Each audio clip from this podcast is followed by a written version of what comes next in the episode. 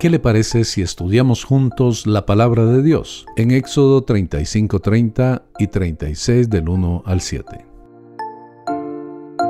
Dios eligió a Bezalel y a Oliab para ser los contratistas generales de este proyecto de construcción.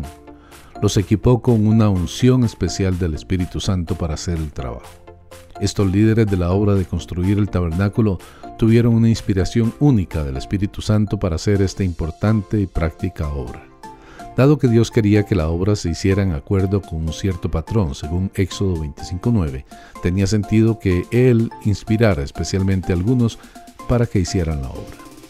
La planeación y preparación habían terminado. Era tiempo de empezar a trabajar en ella y construir el tabernáculo y su mobiliario. Todo hombre a quien su corazón le movió, literalmente cuyo corazón fue conmovido, cuyos efectos estaban puestos en la obra, comprometidos cordialmente en el servicio de Dios. Una vez más, incluso los corazones dispuestos necesitan que se les diga que ahora es el tiempo para dar. Moisés les hizo saber y el pueblo comenzó a llevar su ofrenda al Señor. Ellos trajeron mucho más de lo que se necesitaba. Esto muestra cuán bendecido puede ser el dar cuando se está libre de manipulaciones y trucos humanos. Los corazones dispuestos siempre darán lo suficiente a medida que Dios bendice la obra. En realidad se le impidió al pueblo ofrecer más. Cuando el corazón se conmueve verdaderamente y el espíritu se muestra dispuesto, el dar es despojado de toda mezquindad. De hecho, deja de ser calculador. Nada es demasiado preciado para ser dado, ninguna cantidad es demasiado grande.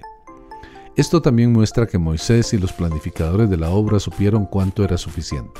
Su trabajo se organizó y planificó de tal manera que entendían lo que necesitaban y cuándo tendrían más que suficiente. Cuando se le pide al pueblo de Dios que dé algo, deben esperar que esté bien organizado, planificado y administrado.